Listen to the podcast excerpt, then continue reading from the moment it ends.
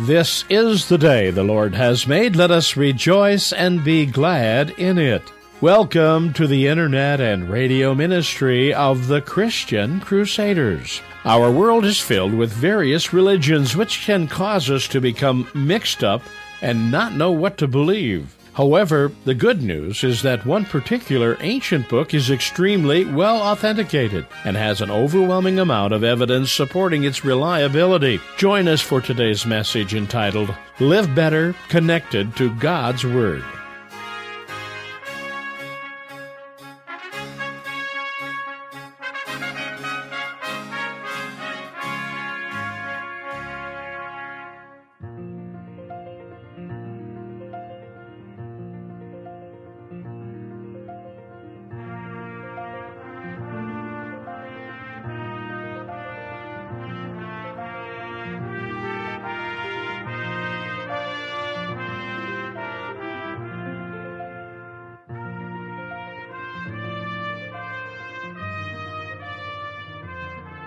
Today, we're going to take a look at some helpful last words of advice from a senior saint. So I hope you'll stay with us. We begin in the name of the Father, the Son, and the Holy Spirit. Let's pray. Gracious God, we thank you today for the gift of your holy word and the mighty truths it contains. We know that Jesus told his followers that the word is truth and the truth makes us free. So as we open the Bible today, our petition is simply this Speak, O Lord, for your servant is listening. Amen. Our reading for today is taken from 2 Timothy chapter 3, beginning at verse 14. But as for you, Timothy, continue in what you have learned and firmly believed, knowing from whom you learned it and how from childhood you have known the sacred writings that are able to instruct you for salvation through faith in Christ Jesus.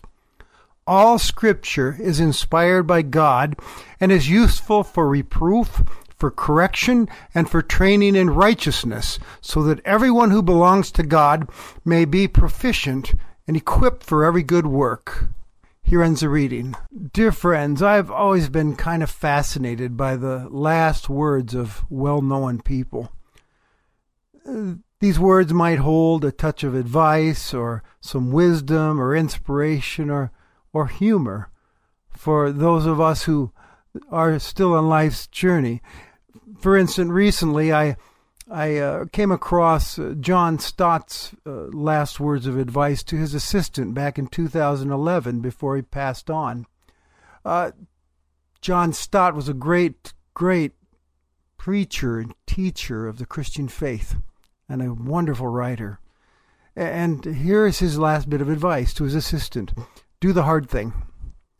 Stott believed that choosing the easy trail, the road most taken, and the path of least resistance can only end in mediocrity, even if it comes with praise or prosperity. Most recently, a Christian writer that I have enjoyed over the years is Dallas Willard, and his last words to his granddaughter was, uh, Give them heaven. Give them heaven. Have you ever thought about what last words of advice you'd like to pass on to your loved ones on your deathbed? Tom Wright, a Bible scholar was asked what he'd say to his children, and he said, I'd tell them, look at Jesus. And then he explained, the person who walks out of the pages of the Gospels to meet us is is just central and irreplaceable. He he's always a surprise. We never have Jesus in our pockets. He's always coming at us from different angles. So if you want to know who God is, look at Jesus. And if you want to know what it means to be human, look at Jesus. And if you want to know what love is, look at Jesus. And and go on looking until you're not just a spectator, but part of the drama that has him as a central character. How about you? What would your last words be? For myself, I've thought about it. I think I'd say stick with Jesus. Or for my kids who are quite solid in their own Christian walk, maybe it would be let your light keep shining for Jesus Christ. I'm talking about last words today because we have some last words of advice before us in our reading from an old pastor named Paul. It's his final letter that he ever wrote.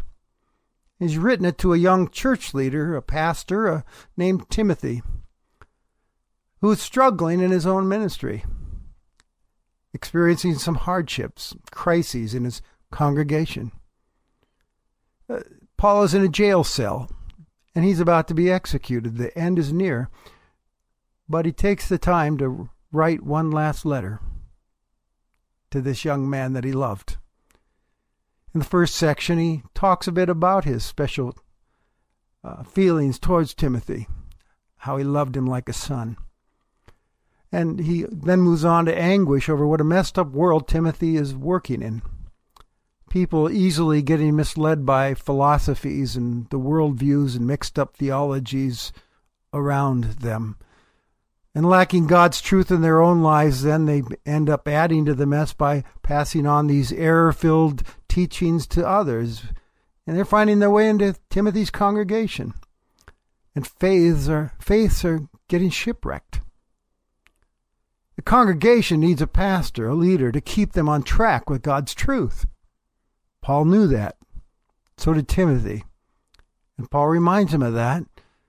He and his congregation, you see, need some solid footing in the midst of the shifting sands of the times in which they lived.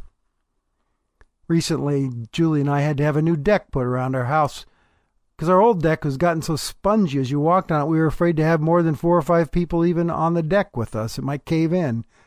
When the person came and tore it apart to put on a new one, he found that there were no footings. Not solid footings, they're just some posts that were dug in the, had been poked in the ground and now they were rotten. We needed solid footing. Likewise in our Christian walk with the Lord. We need solid footing. It happens so easily that we can get mixed up. I had some friend, uh, folks in my congregation who called me years ago. Said, "Would you come visit us? We're just really needing to talk with you." And when I got to their home, I came to find out that Jehovah Witnesses had been coming to their home and had started a Bible study with them in their living room. And she, they said, "Steve, we're so mixed up. We don't know what to believe." And so I sat down with them with our Bibles and addressed their questions. I'm glad to say they they no longer are are letting Jehovah Witnesses into their home for Bible study. It happens so easily. We get mixed up by the world around us. We need solid footing.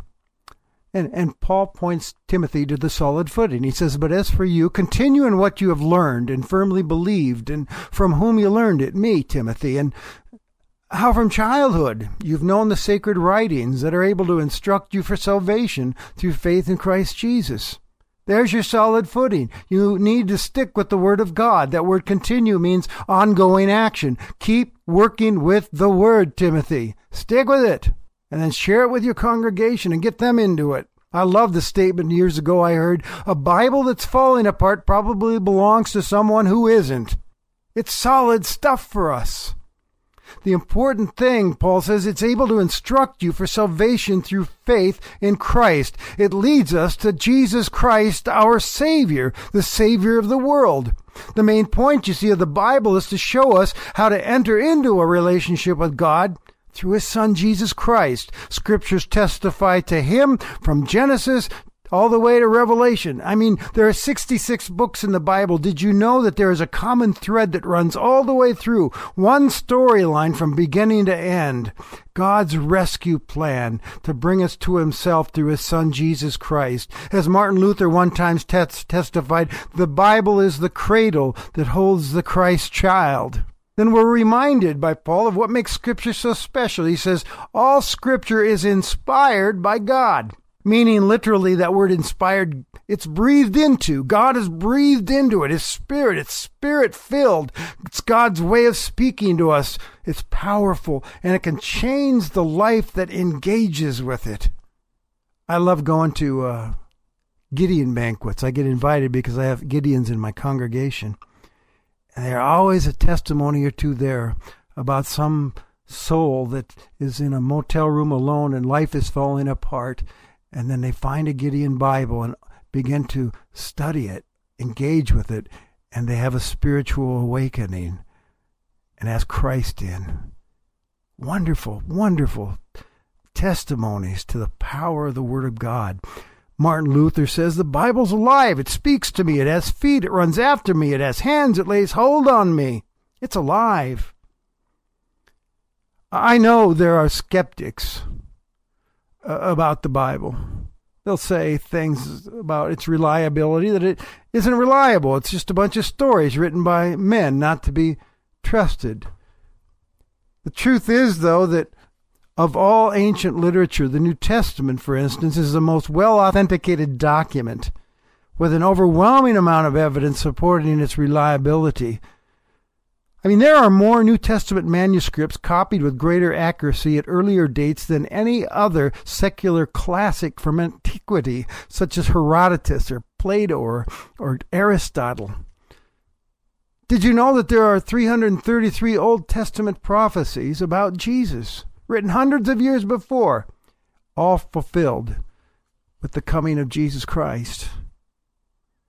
Do you know there's all sorts of evidence out there in terms of archaeology, and if you're looking for some some other places to, to, to build on the reliability of Scripture, I pick up a book by uh, Lee Strobel called "A Case for Christ." It's it's a wonderful read, or "A Case for Faith" is another one.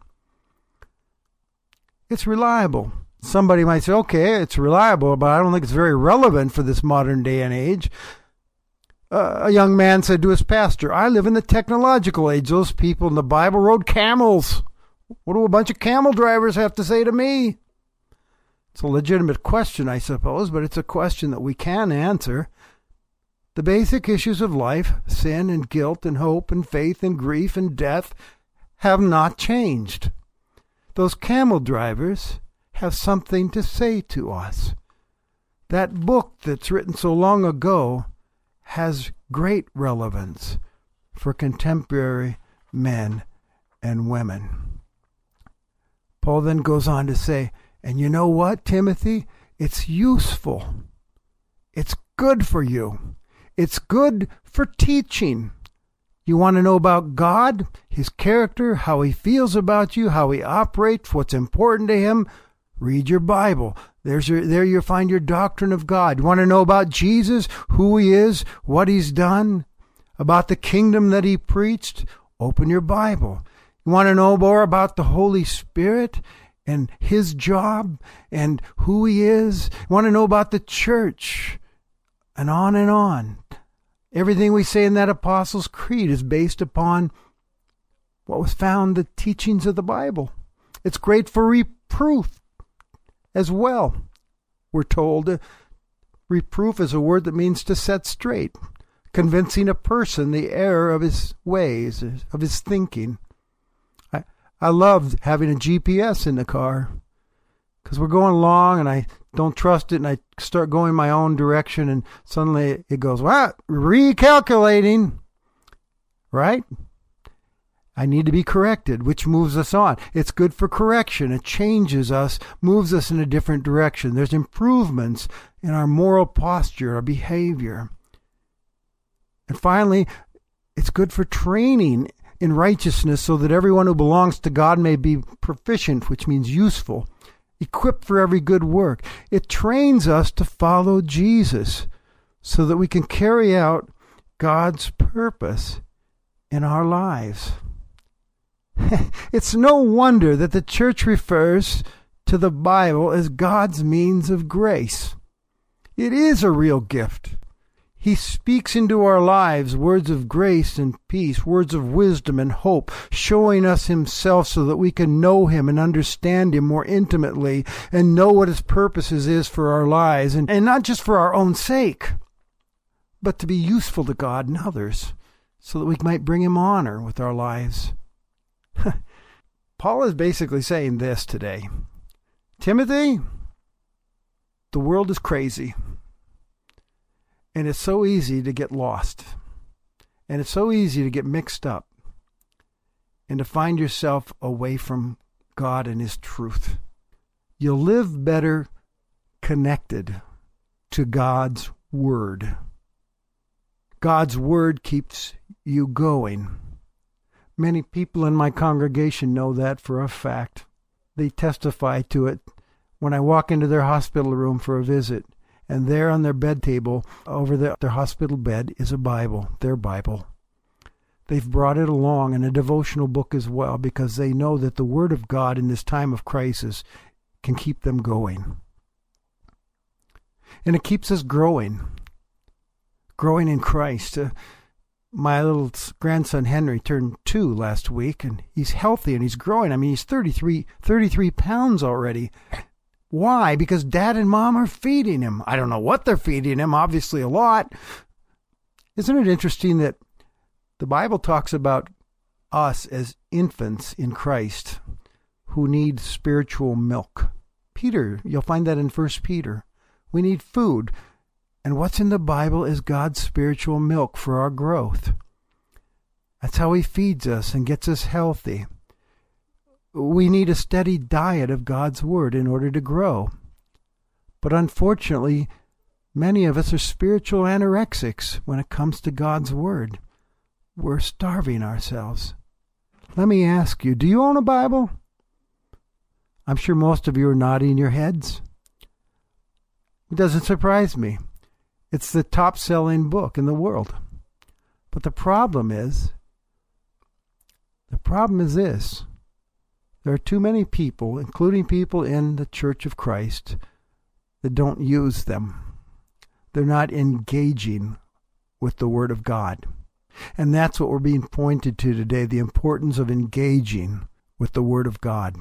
It's important that you engage with the Word of God by reading your Bible on a daily basis, to set some time, quiet time alone with God, and to ask Him before you even open it to show you what He wants you to see in that word today. It means uh, being reflective on what you're reading. Then study it. Look at it like a student. Ask questions about what you've read. Those famous questions that are so good for us to ask who, what, when, where, why, and how will help you to get deeper into your study.